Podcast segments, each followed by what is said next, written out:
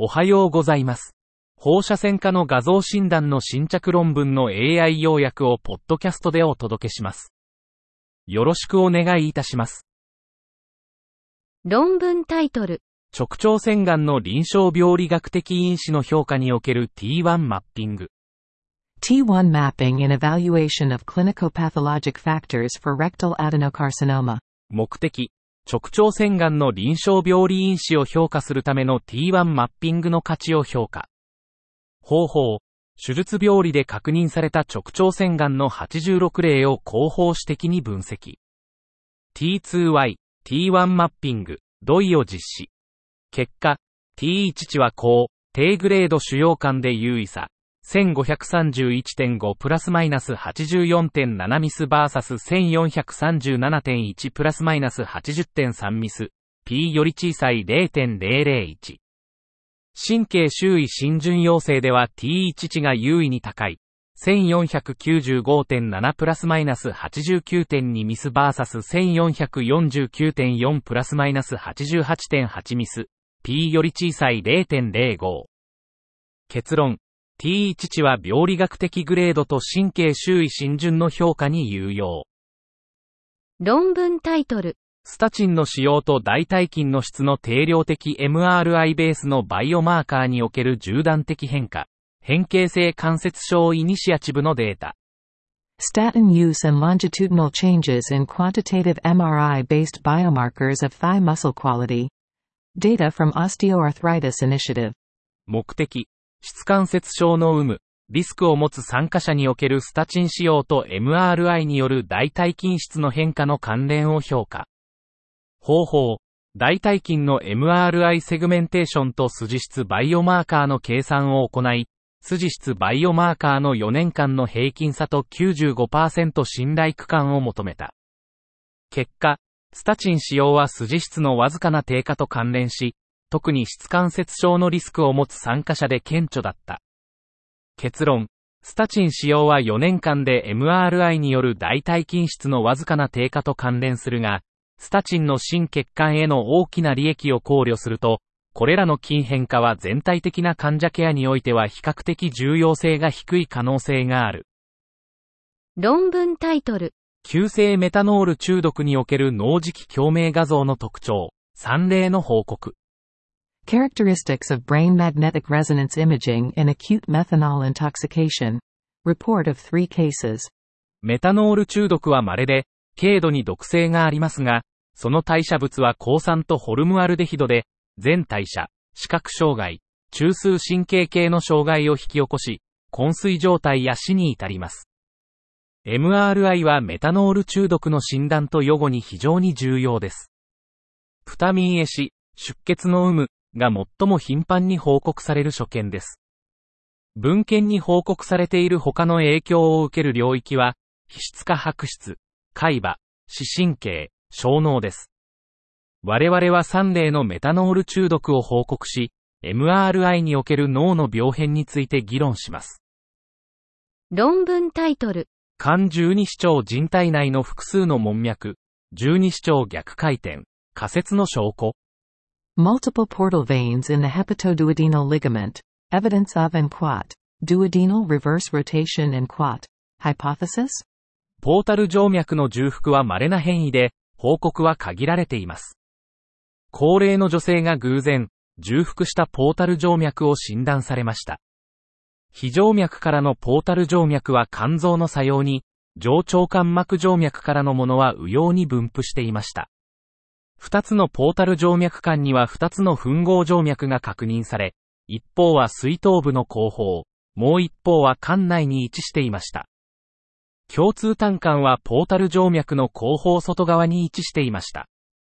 これらの静脈の関係は、ポータル静脈の変異の発生における十二指腸の逆転仮説を支持しています。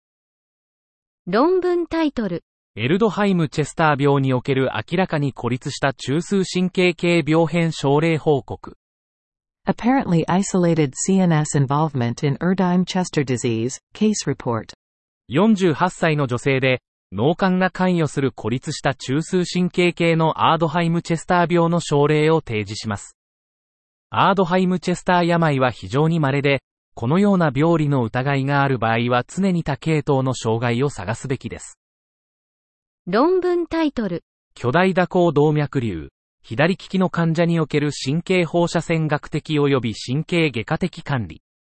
Giant serpentine aneurysm. Neuroradiological and neurosurgical management in a left-handed patient. 巨大蛇行性動脈瘤は、非常に大きく部分的に血栓が形成された稀な動脈瘤です。左利きの女性患者の左中大脳動脈の巨大蛇行性動脈瘤の治療は複雑でした。患者が左利きであったため、言語支配性を評価する必要がありました。機能的 MRI、fMRI と WADA テスト、WT は右側の支配性を示しました。手術後、患者は左前頭基底部虚血を発症し、右手に軽度の麻痺が出ましたが、言語障害はありませんでした。当事例は、患者管理における多職種チームの重要性と、手術前計画における神経放射線機能試験の重要性を示しています。論文タイトル、眼下リンパ管種に対する効果療法、症例報告。Sclerotherapy in orbital lymphangioma, a case report. 気道リンパ管種は、異常な内皮管を特徴とする稀な良性リンパ管及び血管の形成異常で、患者に突出癌を引き起こす可能性があります。放射線画像は診断を確認するために不可欠です。手術が選択肢でない場合やリスクが高すぎる場合、効果療法が代替治療法となります。この報告では、3歳から右目の突出を訴えていた4歳の女の子の稀な症例を紹介します。重要な気道構造に対する手術は困難であるため、患者は数回の効果療法を受け、良好な結果を得ました。論文タイトル、下垂体系中断症候群、症例報告。Pituitary stalk interruption syndrome, a case report. 下垂体柄中断症候群、プシスは稀な先天性異常で、下垂体柄の細差や中断、全下垂体の無形成または低形成、誤下垂体の欠如または異所性を含む。主に前下垂体ホルモン欠乏症の症状で患者は現れます。病院は確立されていませんが、遺伝的原因が最も一般的と考えられています。早期診断は合併症の予防と軽減に重要です。早期に診断し、ホルモン療法を迅速に開始すれば、予後は良好です。プシスの診断は主に磁気共鳴画像、MRI、所見に基づいています。論文タイトル、2兄弟の重症家族性冠動脈痙攣、約2例。Severe familial coronary artery spasm in two siblings, about two cases. 冠動脈痙攣性狭心症、ブザは、一時的な心筋虚血を引き起こす冠動脈の痙攣です。ブザは通常、カルシウムチャネルブロッカーや硝酸剤などの高痙攣薬で管理されます。二人の姉妹で冠動脈痙攣が観察され、冠動脈に優位な熟女効果狭窄はありませんでした。両者の冠動脈造影検査では、左前下行冠動脈の筋位部で自発的な痙攣が見られました。最年少者は、冠動脈の異なる部位を巻き込む抵抗性で再発性の冠動脈痙攣を呈し、心筋梗塞を引き起こしました。患者たちは、二つの薬物の組み合わせにもかかわらず間欠的な痙攣が続くという、あまり知られていない、難治性ブザという現象を呈していました。冠動脈痙攣の家族性出現は以前に報告されています。ブザの治療はよく文献化されていますが、難治性ブザについてはほとんどデータがありません。論文タイトル、進行した腹部子宮外妊娠と、その診断と管理における出生前超音波検査の役割。Advanced abdominal ectopic pregnancy and the role of antenatal ultrasound scan in its diagnosis and management. 腹腔妊娠は、非常に稀な異所性妊娠で、腹膜腔に着床します。すべての異所性妊娠の約1%を占め、前期高血圧症候群、胎盤剥離、羊水過小症などの合併症により、出産前の妊娠終了と大量出血のリスクが高まります。大踏み半期に診断された高度な腹腔妊娠の症例を提示します。超音波検査では、23週3日の平均妊娠年齢で、子宮外胎児が腹腔内に存在し、周囲に羊水がないことが示されました。母親は同意し、緊急回復手術が行われましたが、新生児は重度の急性呼吸吸迫症候群のために4時間後に死亡しました。高度な腹腔妊娠は非常に稀ですが、早期終了を引き起こす合併症が関連しています。超音波検査は、MRI へのアクセスが限られた状況での腹腔妊娠の診断に信頼性のあるツールです。論文タイトル。上染色体優性多発性脳胞人における腎細胞がん、症例報告。Renal cell carcinoma and autosomal dominant polycystic kidney disease, a case report. 自己優性多脳胞性腎疾患、ADPKD は、先天性脳胞性腎疾患の中で最も高い発症率を持つ。ADPKD は腎細胞がん、RCC のリスク因子と疑われていた。65歳の男性が両膝の麻痺を訴え、腰椎 MRI を受けるよう勧められた。CTI 部は右腎の上部から中部にかけて不均一な養生の塊を、両腎に多数の脳胞を示した。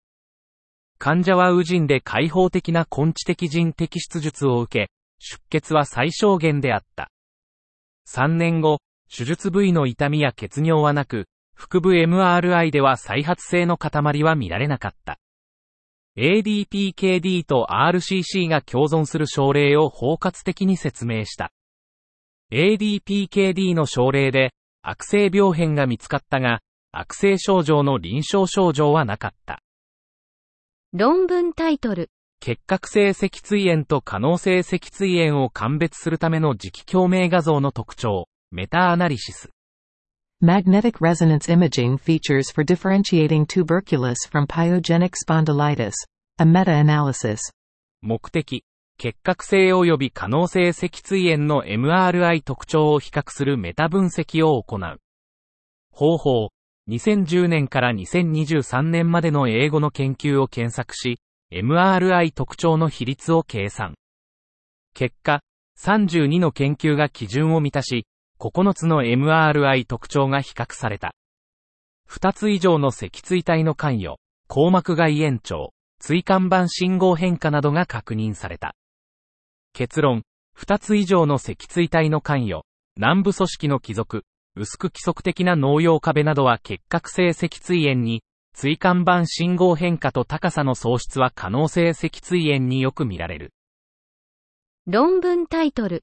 食道扁平上皮癌の T12 期と T3、4期の CT ラジオミクスによる同定、2次元か3次元か。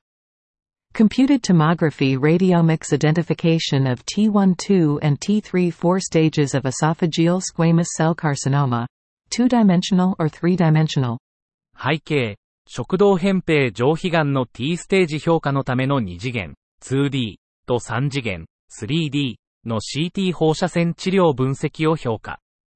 方法、398人の患者を訓練とテストセットに分け、CT スキャンを実施。2D と 3D のロイを書き、特徴抽出に放射線治療プラットフォームを使用。結果、1595の放射線治療特徴が抽出。